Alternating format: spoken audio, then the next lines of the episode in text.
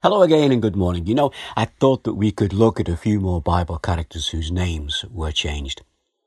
Some people will be given a name that defines their position. It could be that sometime in your working life you have been referred to as the team leader, maybe a supervisor, a manager, or maybe even managing director.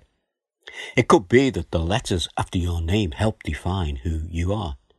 HNC, HND, MBE.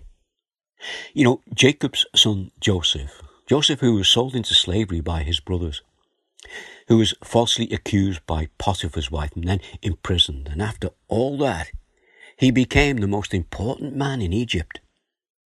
And on that occasion, he was given a new name by Pharaoh.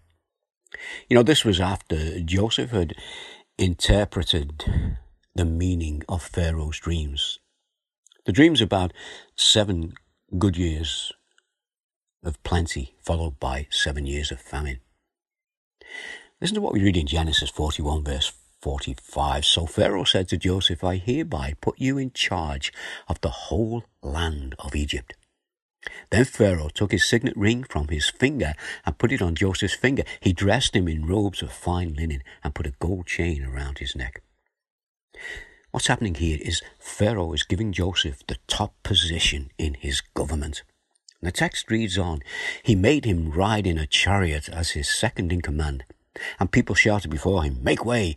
Thus he put him in charge of the whole land of Egypt. You see, what Pharaoh's doing here is letting everybody know how important Joseph was.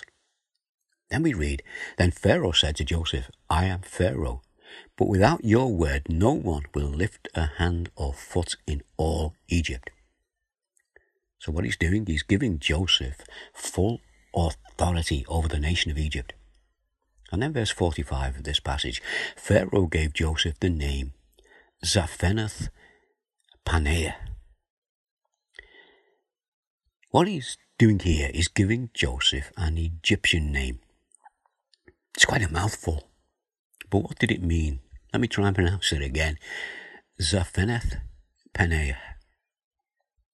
Let's see what we can find out when we go back to when Pharaoh first asked Joseph to interpret his dreams. This is Genesis 41, verse 16. Joseph said, I cannot do it. Joseph replied to Pharaoh, But God will give Pharaoh the answer he desires. You see, the truth is that it was God who gave the meaning of the dream to Joseph, who passed that on to Pharaoh on God's behalf. It was God's words that were spoken. And then in verse 38 of that Genesis 41, then Pharaoh said to Joseph, Since God has made all this known to you, there is no one so discerning and wise as you. What Pharaoh is doing here is saying to Joseph that your God, your God who has spoken to you, is the living God. And Pharaoh will reflect this in the name that he will give to Joseph. You see, Zaphenath Paneah means the God speaks and he lives. Do you get that? He recognized that God speaks and God lives. Let's pray.